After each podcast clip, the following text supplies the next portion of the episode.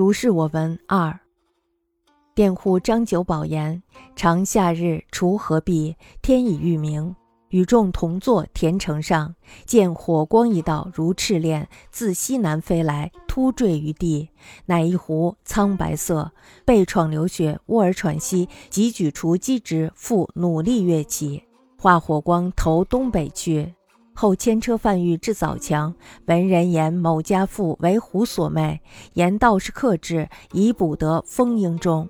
而同辈私接其服，欲是狐何状，竟破鹰飞去。问其月日，正见狐坠之时也。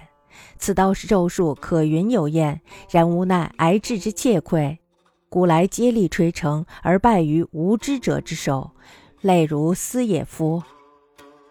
佃户张九宝说，夏天的一个下午，他给禾苗除草完毕，天都已经快黑了。这时候呢，就和大伙一同坐在了田埂上。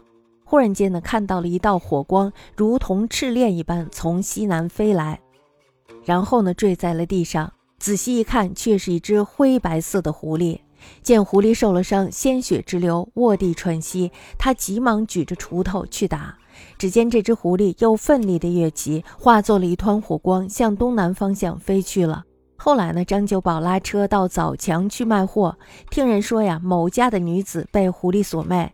请来道士驱治，都已经把狐狸逮住了，封在了瓶子里。却不料呢，孩子们偷偷的揭开了符封，想看一看这狐狸到底是什么样子。那只狐狸啊，竟然打破了瓶子，飞走了。他问起这件事儿的时间，正是那只狐狸坠落的时候。那个道士的符咒法术可谓是有效验的。但是呢，道士对幼稚孩子的偷看却无可奈何。自古以来，竭尽全力，眼看一件事情就要成功，却败在了无知者的手里，往往就像这件事儿一样吧。